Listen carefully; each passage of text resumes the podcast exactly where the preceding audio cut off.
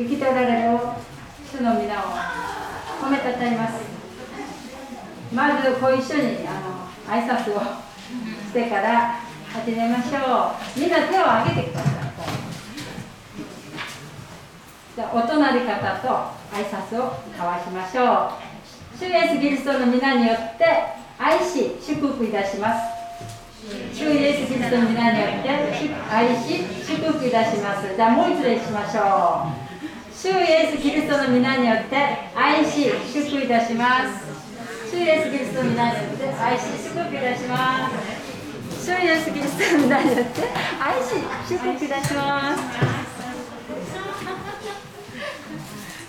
さあ賛美しようから始めましょう。賛美の中に生きていられる神様はいらっしゃいます。ご一緒に賛美いたしましょう「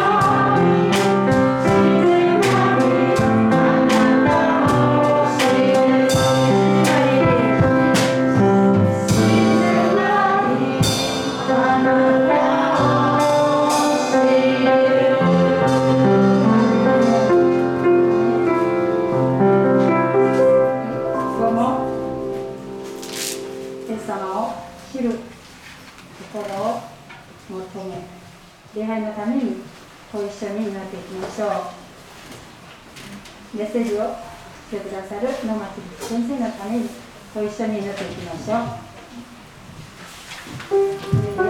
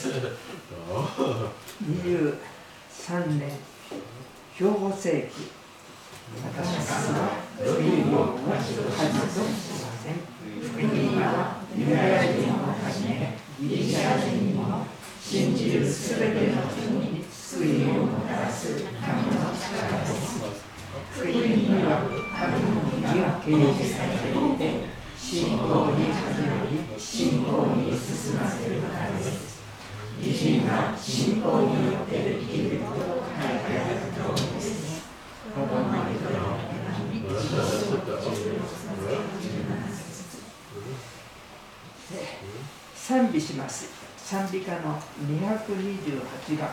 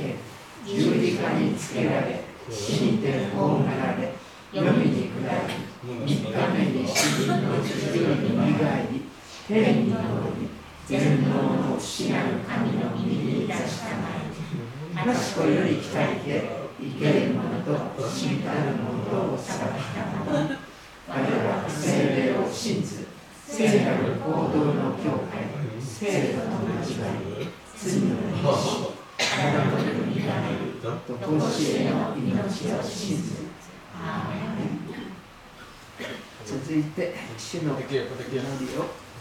祈ります、はい、主の祈り天に感ます我らの父よ皆のから皆をまとめさせたまえゆくりを光らせたまえ御心の天になるごとく地にもなさせたまえ我らの日常の糧を今日も与えたまえ我らに罪を犯す者を我らが許すごとく我らの罪をも彼らの試みに合わせず悪より救い出したので国と力と栄とは限りなく何時のものなのだなりアーメン司会者がお祈りをさせていただきます。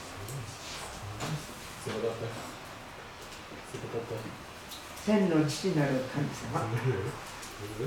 7日の開示も覚えて覚える。と一日一日があなたの恵みのうちに過ごすことができたことを覚えてありがとうございますまた今日もお一人お一人をこの礼拝に招いてくださいありがとうございますウクライナの地においても主を宣教したけど今日も礼拝を持とうとしております。どうかカトリックであろうとプロテスタントであろうと天と地を作られた神様を礼拝する。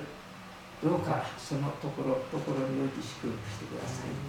私たちはこのように安全なところで礼拝をしておりますけれどもいつミサイルが飛んできて教会が爆破されるかもしれないようなところでも毎週礼拝をしているということを聞いております。どうか主よそのような状況にありましてもあなたの恵みと祝福がウクライナの一つ一つの教会にあなたの礼拝をする胸の内にありますように。主よどうか私たち一人一人を覚え祝福してください。主は私たちに仰せられました。私たちは主を知ろう切に主を知ることを求めよう主は明日の光のように必ず現れていて冬の雨のように私たちに望み春の雨のように地を潤される。死を求めよお会いできる間に近くにおられるうちに呼び求めよ今は死を求める時だ。主は来て救いを雨のようにあなた方に降り注がれる。確かに今は恵みる時救いの時そして祈りの時である死を求めて生きようと命令されて命じられております。死をどうか私たち一人一人に十字架と復活を通して私たちに与えられたところの神の愛の深さ広さを知ることが味わわせることを味わわせてくださいます。また復活により市民の復活により死の全能の神であることをしっかりと死を知ることができますように我らの目を開いてこれやりから光へそしてサタンの支配から神の支配のもとに移してくださいますようにお願いいたします。主をこれからメッセージをしてくださいますところの沼地牧師を豊かに覚えて祝福してください。鈍い私たちでありますけれども主を私たちの目を開いてください。どうか主をあなたの宮座を期待,、えー、期待いたします。主イエス・キリスト様のお名前によってお祈りいたします。座ったままで賛美賛美歌354番を賛美します。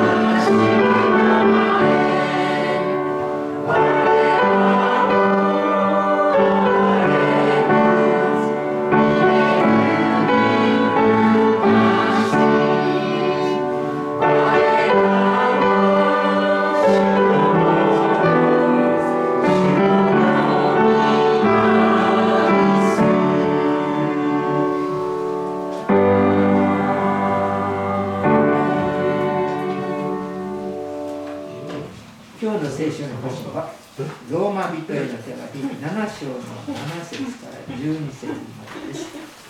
住尾恵子さんに朗読をしていただきます。その後メッセージ罪は戒めによって機会を捉えたと題しまして、えーえー、メッセージをしていただきます。その、えーはい、それではよろしくお願いいたします。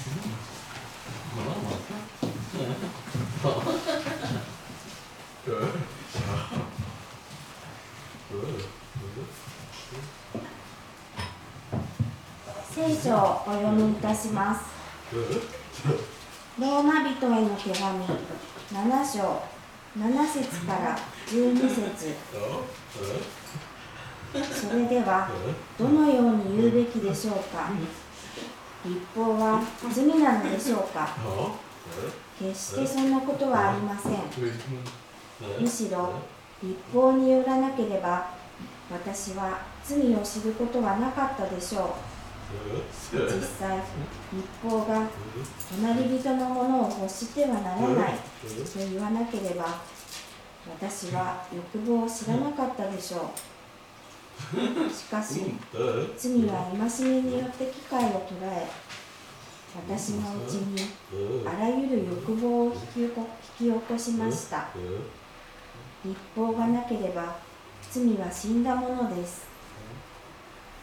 私はかつて立法なしに生きていましたが戒めが来た時罪は生き私は死にました。それで命に導くはずの戒めが死に導くものであると分かりました。罪は戒めによって機会を捉え私を欺き戒めによって私を殺したのです。ですから立法は聖なるものです。また戒めも聖なるものであり正しくまたいいものです。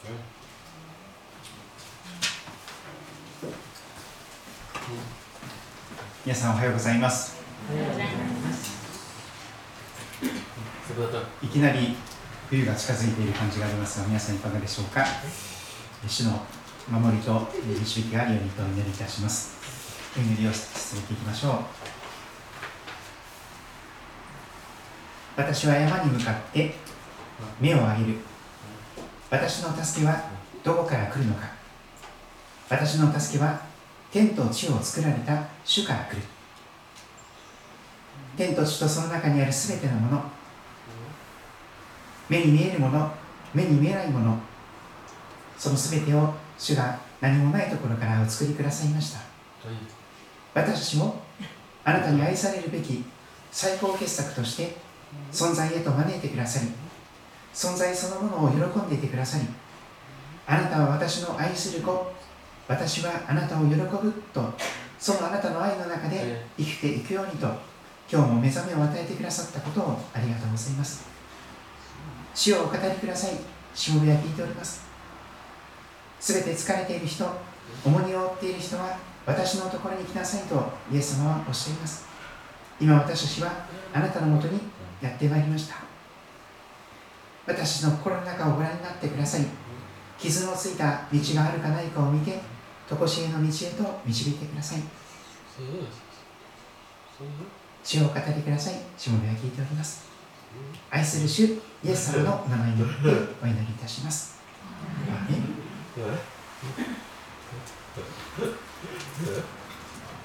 コロナがだいぶ流行っておりますがそれの中でこの秋来週になりますけれども、選挙区の講談交換が予定されております。えー、牧師がいつもの教会とは入れ入れ替わって、えー、ここにはですね、東京の中野教会の川村さゆり先生が来てくださいまして、今、選挙区長もされておりますが、メッセージを語ってくださる予定です。私は東京の中野教会に行きまして、そこで礼拝のメッセージで奉仕をさせていただく予定になっております。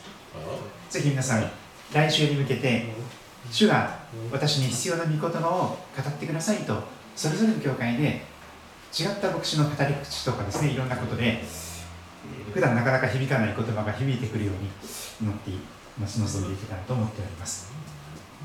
それぞれの礼拝が喜びに満ちた祝福に満ちた時となるようにぜひお祈りください。今日はローマ人の手紙の7章の続きを見ていきたいのですけれども罪は戒めによって機会を捉えという題をつけました。罪というものは戒めによって機会を捉えてとんでもない悪さをしていくということなのであります。パウロは7節でこう語り始めます。前回からの続きですがそれではどのように言うべきでしょうか？立法は罪なのでしょうか？と問いかけられています。パウロが立法によって目覚めた罪の情欲がなるという表現を使っておりますから立法は罪なのかと勘違いなさる方がいらっしゃるのではないかとパウロは考えましたそれですから立法は罪なのでしょうかと改めて問い直してそしてそれに対して白黒はっきりつけております。決してそんなことはありません。立法は罪なんかではありません。むしろその真逆です。立法は聖なるものであり正しく良いものです。立法のすべてはやがて実現して永遠に残るのです。立法の心立法のハートは神を愛することと隣人を愛することなのですから。しかしパウロはさらに語ります。むしろ立法によらなければ私は罪を知ることはなかったでしょうと語ります。立法が来なければ私は罪というものが何かよく分からなかった立法によって初めて聖書が語っている罪というものをはっきり知ることができるというのです。いわゆる警察の親役になるということでは全くありません。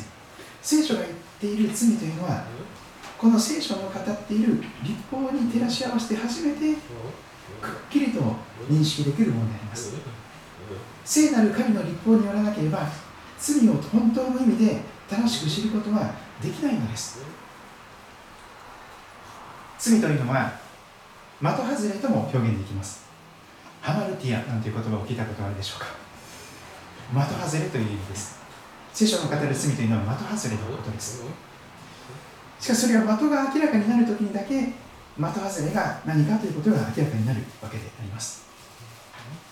罪というのは簡単にまとめますと神様を愛さないことです。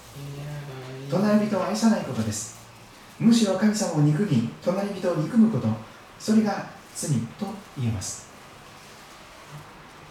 パウロは具体的に一つの立法の言葉を引用してきましてこれが私を本当に罪に目覚めさせた。実際立法が隣人のものを欲してはならないと言わなければ私は欲望を知らなかったでしょうとパウロは語っていきます実際に体験した痛い経験からパウロは筆を書き進めております。立法とはどういうものなんでしょうか？罪を起動させるスイッチのようなものです。罪を目覚めさせるのです。作動させます。活性化させます。駆り立てていきます。スイッチのようなものです。スイッチをポチッと押しますとスイッチが入りますと罪が目覚めて動き始めるのですまるでバイクや車のエンジンをかけるようなものです。それまでは罪はおとなしく死んだような状態です。何も音を立てません。動いていないのです。しかしひとたびスイッチを入れる。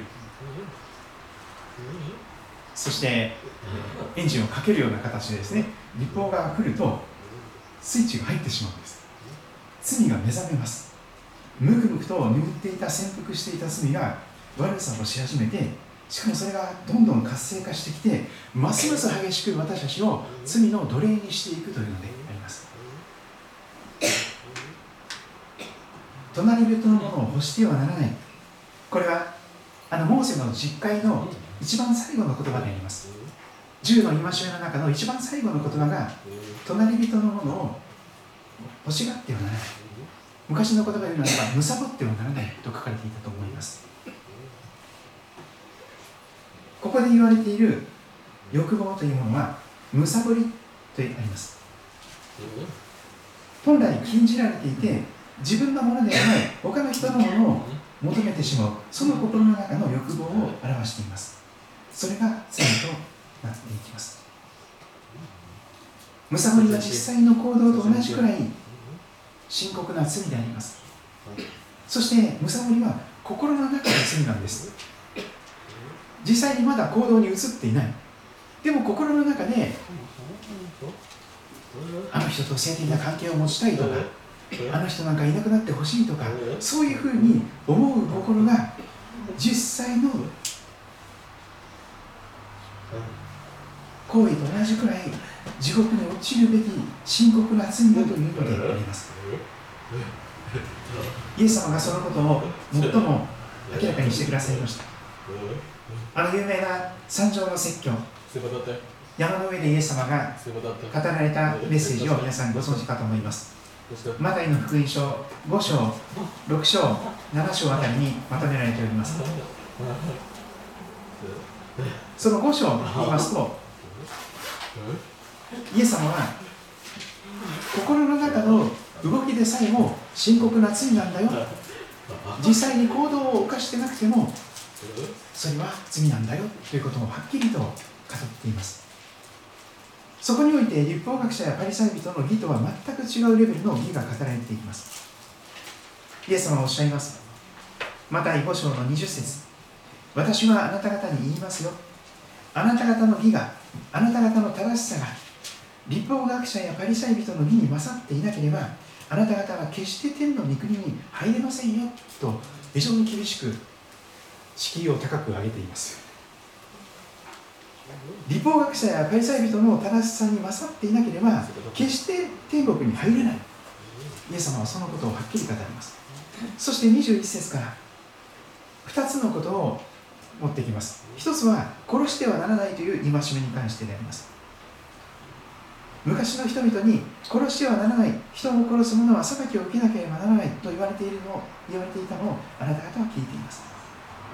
これは立法学者とかパリサイ人とか普通の人が持っている倫理道徳のレベルです。人殺ししちゃいけないんだよ。人殺したらね、えー、監獄に入ったりとかあ本当にこう、えー、死刑になったりすることもあるから人殺しちゃいけないんだよ。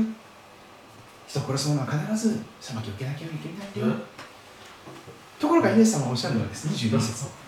しかし私はあなた方に言いますよ。兄弟に対して怒る者兄弟姉妹に対して腹を立てる者は誰でも裁きを受けなければなりませんと言われなんでこんなやつがいるんだと腹を立てる？怒る。その人の存在を怒る。その心の動きそのものがすでに大きな殺人の罪だというのです。その人の存在を憎んでいる。それが罪なのです。兄弟に対して怒る者は誰でも裁きを受けなければなりません。さらに心の中の罪が言葉の罪となって出てきます兄弟にバカ者とか愚か者と言うならばまあ関西ではよく人をこき下ろしますよね。まあ、アホかとかね、アホちゃいまんねんとかいろいろ言うんですでも誰か誰かに向かって大真面目にバカ者とか、あるいは、まあ、バカ者というものは最高法院で裁かれますと言われています。愚か者、いわゆる役に立たないとか、そういう言葉を言うならば火の燃えるゲーナ地獄に投げ込まれますと言われています。お分かりいただけますか？聖書が語り罪というのは実際に行動に移してなくても心の中であの人さえいなければとかその人に腹を立てたりとかあるいはその人のことを言葉で踏みにじっていく。あんたなんかいなければいいのに生まれてこなかった方がよかったね。そういう言葉を言うことが殺人だというのです。それは地獄に落とされるほどの深刻な罪なのだと聖書ははっきり語っています。むさぼってはならない。それはまだ行動に出ていないんです。よ私も大学生の時にある時あのあるところで家庭教師のアルバイトをしていたんです。そうしますとそこのお母さんがちょっとですね、あの、びっくりするようなことを発言されるんですよね。すごく戸惑いました。私と性的な関係を持ちたいみたいなことを言うわけです。えー、ってびっくりして距離を置きましたけどさすがに。そういう方は世の中にいらっしゃると思いますよ。結婚をされているのに他の男性と関係を持ちたいと切に願ってしまう。誰かさんのものなのに奪い取っても略奪してでも自分のものにしたい。それが貪るということです。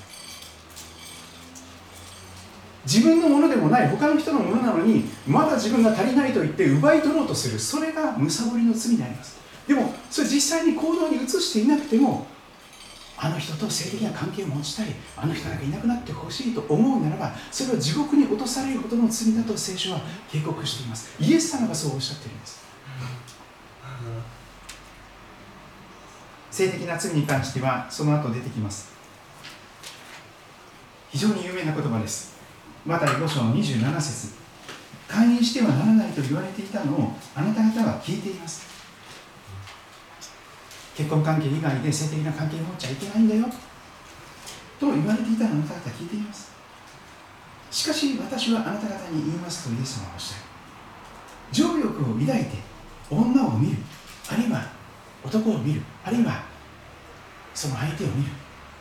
今ではもう LGBTQ プラスがありますからね。もう何でもありの世界かもしれませんがとにかくその性的な魅力の対象として相手を見るならば誰でも心の中ですでに寛因を犯しているというんです性的な肉体関係を持っていなくてもすでに寛因の罪を犯しているんだよ心の中でというのです。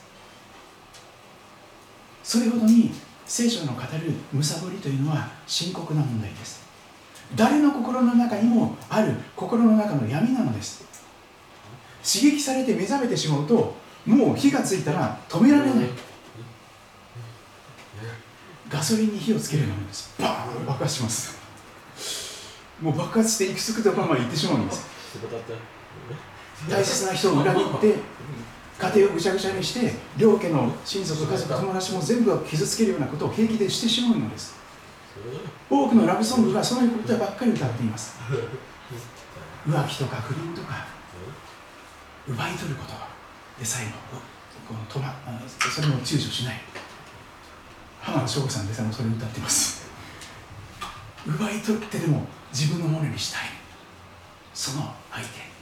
その魅力的な相手の魅力に逆らうことができない、うん、やっちゃいけないと思っても一線を越えたいと思っちゃう。それがむさぼりであります。でも聖書ははっきりと語るのです。むさぼってはならない。隣人のものを隣人の奥さんや旦那さんを欲してはならない。そう言われた瞬間に火がつきます。寝る子が叩き起こされてしまうんですそうですよね。今までそんなこと全然あの魅力にも感じてないしやりたいとも思ってなかった。でもそう言われた瞬間にそれをすごい気にし始めてむさぼってはならないと言ったら余計むさぼりたくなる。これが人間なのでありますね。立法は戒めは罪を起動させます。起動スイッチです。ポチスイッチ入ります。そうするとエンジンが点火されてしまうんです。罪のエンジン回り始めます。回転し始めますそしてバンバンバンみたいな感じです。あのそのどんどんアクセルが吹かされてですね。そしてクラッチつながれてバーンって急発進し始めます。でバーンバーンバーンとか言って どんどん加速して暴走をし始めます。止まらなくなります。やめられなくなります。やめられない止まれない。かっぱゆさんじゃないですけど本当に止められなくなっちゃうんです分かっていていけないことだと分かっていて一線を越えたくなってしまう超えてしまうんです。クリスチャンであってもそれはありあり得ることです。3つのものに人間は弱いんです。お金と性的な欲望と力です。マネーとパワーとセックス。これは三大誘惑の強力なものです。そこにスイッチが入ってしまうと止められなくなっちゃうんです。制御不能。アウト・オブ・コントロールになってしまうんです。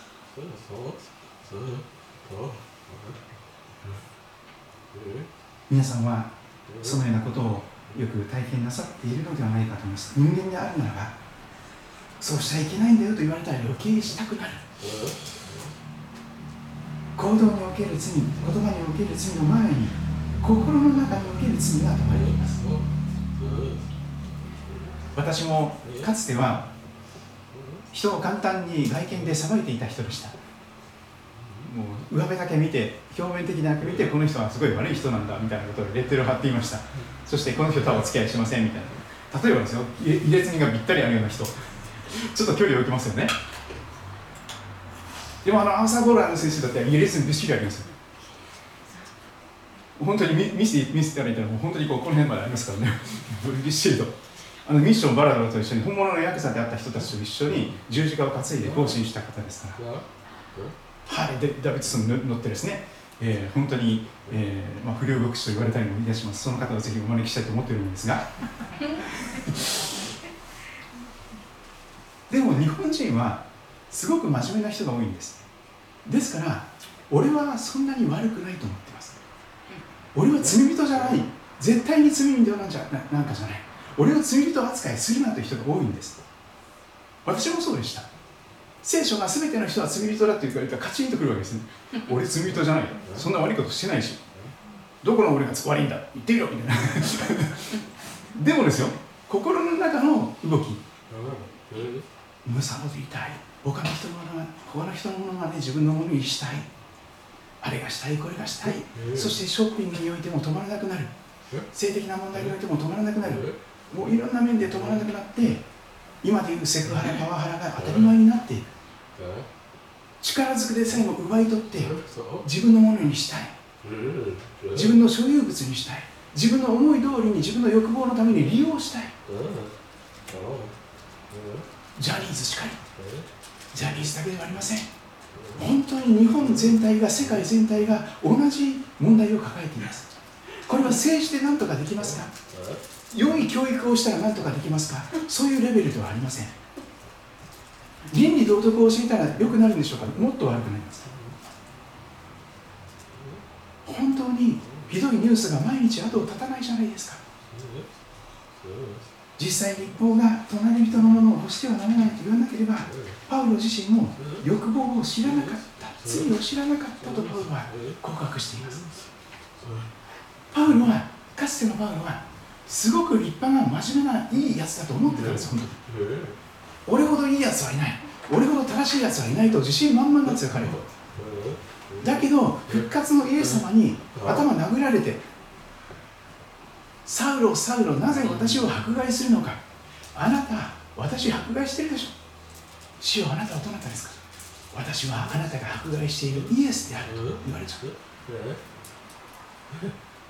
パウロは熱心に忠実に努力をして頑張って立法を自分の力で守っていると自負していました。私は努力の人で努力してない人はダメだって言ってですね見下していた。裁いていた。もっと努力しなきゃダメでしょ。もっとやらなきゃダメでしょ。でもパウロはそれが言えなくなったんです。自分の中に非常に深刻な地獄に落とされて当然の罪が心の中の闇がある。制御不能でやってはいけないと言われたら余計やりたくなってしまう。もうありとあらゆる欲望が渦巻いてあのバビロンの巣窟のような状態になってしまう。ありとあらゆる快楽を貪りたくなってしまう。続けてパウロを語ります。8節。しかしと語り始めます。一つの転機です。しかし罪は戒めによって機会を取られた。罪は戒めという視点を利用してテコの原理でぐっと何か重たいものを動かし始めるんです。罪は戒めによってチャンスを捉えてここぞとばかりに活動をし始めます。まるで潜伏していたウイルスが発病するような発症するようなものです。何かのきっかけでそのスイッチが入ります寝不足とか体力がちょっと衰えちゃった疲れちゃった。そういうことがスイッチになってそこそれまで存在していたり隠れて潜伏していたウイルスが本性を出して高熱を出すとかですね。そういうことが起こるんです。罪は戒めによって立法によって機会を捉えてここぞとばかりに活動し始めるんです。活性化されるんです。そしてどんどんどんどんそれがエスカレートしていきます。そして私のうちにあらゆる欲望を引き起こしました。あの人死ねばいいのに。あの人なんかいなければいいのに。そしてそれを実際にやりたくなる。やってしまう。パウロはそれ実践しました。クリスチャンなんていう人は死ぬべきだ。殺すべきだ。パウロはそれを実践して殺人者になっていきました。クリスチャンというクリスチャンを捕まえて信仰を転ばない人はひどい拷問にかけて殺しました。多くのクリスチャンが兄弟姉妹がパウロの手によってサウロの手によって殺されたんです。サウロはかつて大迫害者大殺人者でありました。こんなやつは殺さなきゃいけないと実践したんです本当に。容赦なく女も子供もちいちゃな赤ちゃんも年配の方々も容赦なくおじいちゃんおばあちゃんであると容赦なく殺していきました。あらゆる欲望を引き起こしちゃったんです。もう止められない。こいつは殺すべきだと思ったら徹底的に撲滅運動が始まるそうしないと気が済まないんです。もうその正義感が強すぎてこうじゃなきゃいけないよって言われたらですねもうそれを徹底的にみんなそれさせるんです。本当にそうしないと気が収まらないんです。それが罪によってあ罪が戒めによって機械を捉えた状態です。アクティベーションされてしまった。活性化されちゃった。発病しちゃったんです。罪という深刻な病気。あらゆる欲望を引き起こす自分の思い通りにならないと気が済まない。腹が立っていく仕方がない。もういかにかしてどうにかして人を自分の思い通りに動かそうとする。あの手この手を使って斜めすかすか押してためなら引いてみる。もうあれとあらゆる手段を使ってですね自分の思いを成し遂げようとします。それがあらゆる欲望を引き起こしたということです。パウロが実はそういう制御不能の状態になってしまったんです。あれほどセルフコントロールに長けたような自制心に長けたような素晴らしくストイックな素晴らしく欲欲望を全部制御できるようなあの大谷翔平選手のようにですね。全ての欲望を全部コントロールして野球のために全全身全霊をかけてもう全部を全てを野球に突っ込むみたいなそのストイックな本当に大谷選手ストイックですよね。食べることに関しても性的な楽しさに関してもそのいろんな面で徹底的にあの禁欲主義者だと思います。野球のために徹底的にストイックに禁欲主義をしています。だからベストなコンディションでベストなプレーをできるそこまで自分を追い詰めてしまうんです。パウルもそういうタイプの人でした。目の前旗から見たらすんごい立派な人でもうこんな人になれないっていうぐらいスーパースターだったんですよパウルは。でも戒めが一つ来て他の人のものを欲しがっちゃいけないよ。貪ってはいけないよって言われた瞬間にスイッチ入っちゃった。あれもしたい。これも欲しい。これもこうなってほしい。こうじゃないと気が済まない。なっちゃったんです。ですからパウルは語ります。立法がなければ罪は死んだものです。ただ潜伏していて何も悪さをしない何も悪さない。感染しているとも思わない。無無自覚症状の感染者の状態です。私はかつて立法なしに生きていました。それは本当に自己満足をして自分の義に酔いしれて俺は正しい俺は間違っていない俺様だと頑張っていた。自信満々で生きていた。ところが戒めが来た時に罪が生きて全く真逆なことが起こったんです。大どんでん返しが起こります私は死んでしまった。あれほど自信に満ちていた。あれほど自己満足に浸っていた。ナルシストが。俺は何だ？本当にネガティブになってですね。本当にうつ状態になっていくんですよ。生まれてきてすいません。存在していてすいません。みたいな世界になるんですもう本当にネガティブな思いがドーンときてですね。私のようなものがいたらみんなを不幸にしてしまう。私のものようなものはい。ちゃいけない。死んだ方がいいんだと思っちゃうんですよ。それが立法が追い込んでいくそその姿です。存在そのものが罪だよと言われてしまうんですよ。それで自分がもう死んでしまうんですよ。私なんか生まれてこなかった方がよかった。私なんか早く死んだ方がいいんだ。ここにいたらみんなを不幸にしてしまう。ごめんなさい。すいませんでした。もう自分で死ぬしかない。そういうところまで立法は追い込みます。かつての地震はもう粉々に砕かれます。そして神への生贄となります。神への生贄は砕かれた魂砕かれた悔いた心であります。神が喜ばれるものは自信満々の神様これお捧げします。どうぞ受け取ってくださいみたいなそんな自信満々のお捧げ物じゃないです。それパリサイ人がよくやってました。私は10分の1をきっちりと全収入の10分の1をきっちりと献金してますとか、ね、私週に2回ほど完全に断食してますとかね。もういやいろいろやってたんですよ。私はだから完璧でしょ。私パーフェクト。努力に努力を重ねてストイックにストイックに禁欲主義者。私みたいな新しい人いないでしょ。もっとみんな努力して頑張るのよ。あなただダメなのよその努力しなきゃみたいな。パウロそうだったんです。でもパウロはそのプライドが粉々に砕かれちゃった。とてもとても他の人のことなんか言えない。自分の中に殺人者がいる。会員のとんでもない強盗がいる。極悪の非道な冷酷な人間を人間とも思わない神を神とも思わないような恐ろしい悪魔が私の中にいるそうです立法はあなたの中にいるヒトラーを発見させます。あ？なたの中にいるプーチンを発見させます。あなたの中にいる誰かとんでもない悪いやつだと思っている人が実はあなたの中にいるのだということを認めざるを得ない状況に追い込みます。それが立法の働きです。立法は聖なるものとして何が汚れていて罪なのかということをはっきりと示す的なのですそれが示されると自分がいかにそれじゃないのかということが分かります。そして最も正しい方として立ち上がってくださったのはイエス様ですよ。イエス様こそ存在そのものが立法である方でした。まさにパーフェクトで100%立法を守ることができる方だったんです。人間ではなくて神が神ご自身でありましたから。ですからイエス様はおっしゃいました。神様は本当に私たちの心の闇を照らし出してあなたは自分は正しい罪人じゃないと言い張ってるけれども本当にそんなことを大真面目に言える立場なのかい？ということが言われます。私は死にました。そしてパウロは何を悟ったんでしょうか？命に導くはずの戒めが。そうです。パウロは信じていたんです。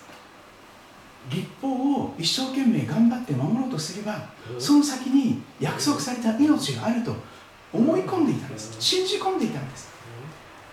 人間は努力して頑張って生きなきゃいけないんだ。その先にこそ命があるんだ永遠の命が。と彼は信じて疑わなかった。でもその命に導くはずの戒めがそれを約束してくれていたわけではなかった。私が勝手に勘違いしていただけで私を幸せにしてくれるはずの戒めは実は主に導くものであると分かった。自分のプライドを粉々に砕いて私はダメダメに人間です。何もできない本当にどうしようもない惨めな哀れな罪人の頭ですと告白せざるを得ない状況になる。そうです。例えばですよ。私入れ墨はないです。外側に。それで私は自分を誇っていましたね。私入れ墨なんかしてないから。そんな人のような罪人じゃありませんみたいな。ところがですよ。あのミッションバラバラのメッセージとかですね。体験談を聞いて証とか聞いて。それで自分の中に確かに外側には入れ墨ないけれども指はちゃんと5本あるけれども心の中にびっしりと入れ墨あるんじゃないのと思いました。しかも邪悪な入れ墨。悪魔とか打天使とかなんかこうなんかいろんな偶像なんかなんとか不動明王とかですね。なんかこう観音様とかですね千手観音みたいなことがあったけどとにかく私の中に心の中に偶像とかその入れ墨がいっぱいあってもうその全てを追い尽くしている。神様がやってはいけないんだよと言われていることを全部やりたくなってしまうその心を私の内側にあるなとあの人さえいなければって何度思っていることが。なんであんな人がいるんだって言ってどうして何回も腹を立てている。そしてあの人と性的な関係を持ちたいなっていうそのみだらな思いを抱いてしまう。それを止めることができない。実際に行動に移していなくてもそれはすでに神の前に地獄に落とされなければいけないことの罪なのであります。そう言われてしまうと努力とか頑張りとか根性とかではどうしようもない問題に直面します。どう頑張っても滝に打たれて修行してですねもう山伏になってですねもう急峻な山を駆け巡ってですねもう断食をしてもう座禅を組んでもう瞑想をしてとかねもうありとあらゆるこう修行をしていたとしてもお布施を施してあるいはこうボランティアをしてもうありとあらゆる奉仕で飯奉公をしたとしてもそういう方法では私の心の中にある罪をどうしようもできない。やればやるほど自分はダメだということにしかできない。立法というのはそういうものなんです。頑張ろうとすれば頑張ろうとするほどそこからいかに自分がかけ離れた存在であるかということを思い知らされるだけなんです。自分の力では絶対に到達できないその高値の花。それが神様が求める清さなのだということに気づくんです。それが本来人間があるべき姿なのだということに気づいてしまうんです。そうしますと私たちはその凄まじい逆らうことのできない罪によって自分の弱さ無力さ愛のなさ絶望的な状況を悟ることができます。かつての自信満々の私自己満足していた私は本当に砕かれて神様こんな罪人の私を憐れんでくださいと言わずにおれない。そう言うしかない。神様私はこんなに正しいから感謝しますなんてことは口が裂けてれば言えなくなる。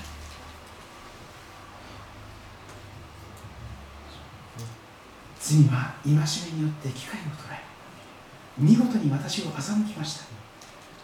狡猾に大嘘をついてすっかり私は騙されてしまったんです。神様ってひどい方でしょ？神様ってあれしちゃいけんこれしちゃいけんっていうのはあなたの幸せを奪い取って束縛する方なんですよ。立法なんか無視してごらんなさい。自分でやりたいように好きなように生きなさい。自分の本能の赴くまま欲望の赴くまま好きな勝手好き勝手しなさい。やりたいこと全部やってごらんなさい。それ世の中で流行っていることですけどもそれが欺いている罪です。みんなやってますよ。これをやったらもっと楽しくなりますよ。もっと幸せになりますよ。それをしないのを神様はあなたに本当の幸せになりたいっていうことをあんたあなたが本当に幸せなものにさせたくないから意地悪してるんでしょ？それが立法の欺きのささやきです。神様は愛なる方じゃないよ。いじめてくる。非常にひどい方ですよね。立法なんか押し付けてあなたを不幸にして惨めにしてそして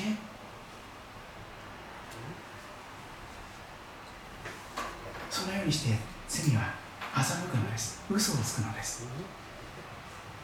そして戒めによって見事に私たちは息の根を止められていきます。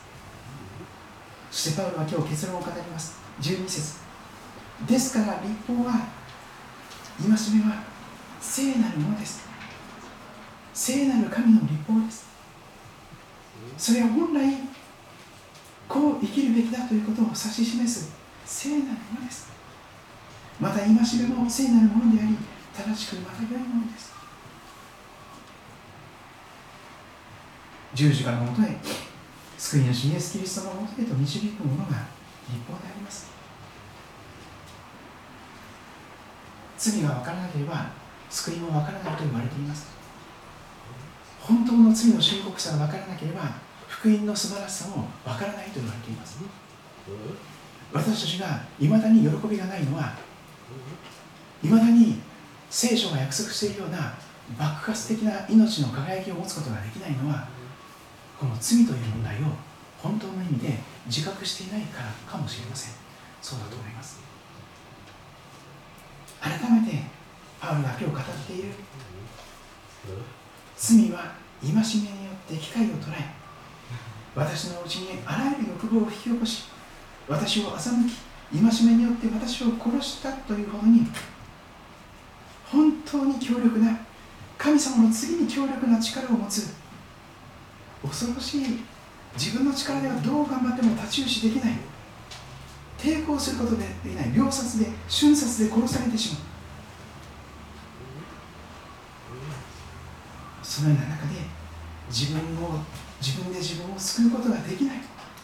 どう頑張っても俺様は俺様の救い主になることができないということを素直に認めて神の前に神戸を垂れてひざまずいて祈っていけたら本当に幸いであります。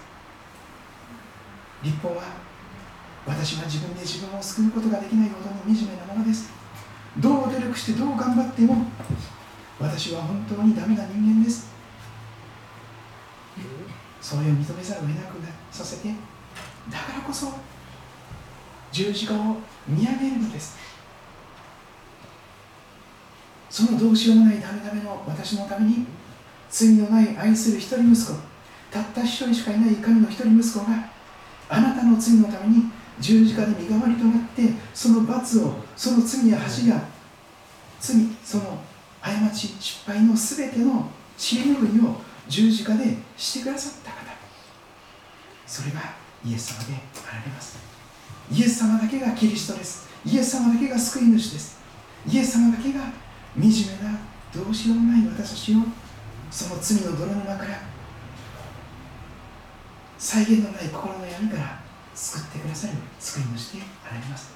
主の前にお祈りをしていきましょう。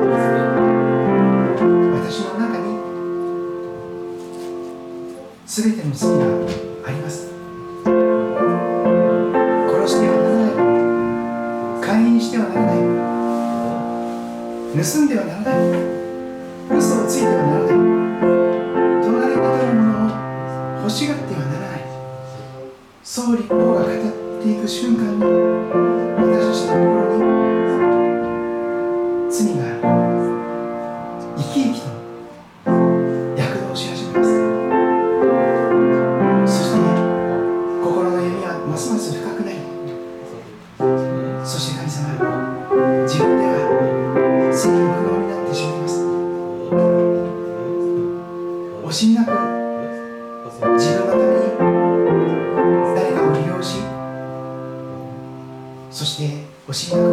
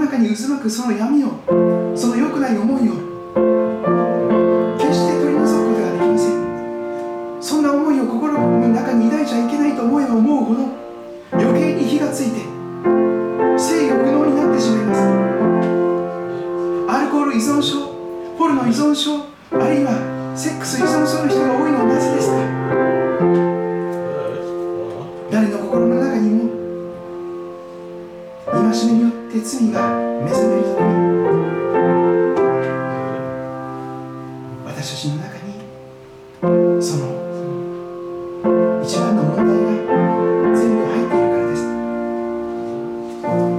主よ罪人の私たちをどうぞ憐れんでください。イエス様を十字架につけて殺して吹っちまうほどに本当に正しい立法を憎み本当に愛なる神様を憎み神を愛することをできず隣人を愛することもできず you.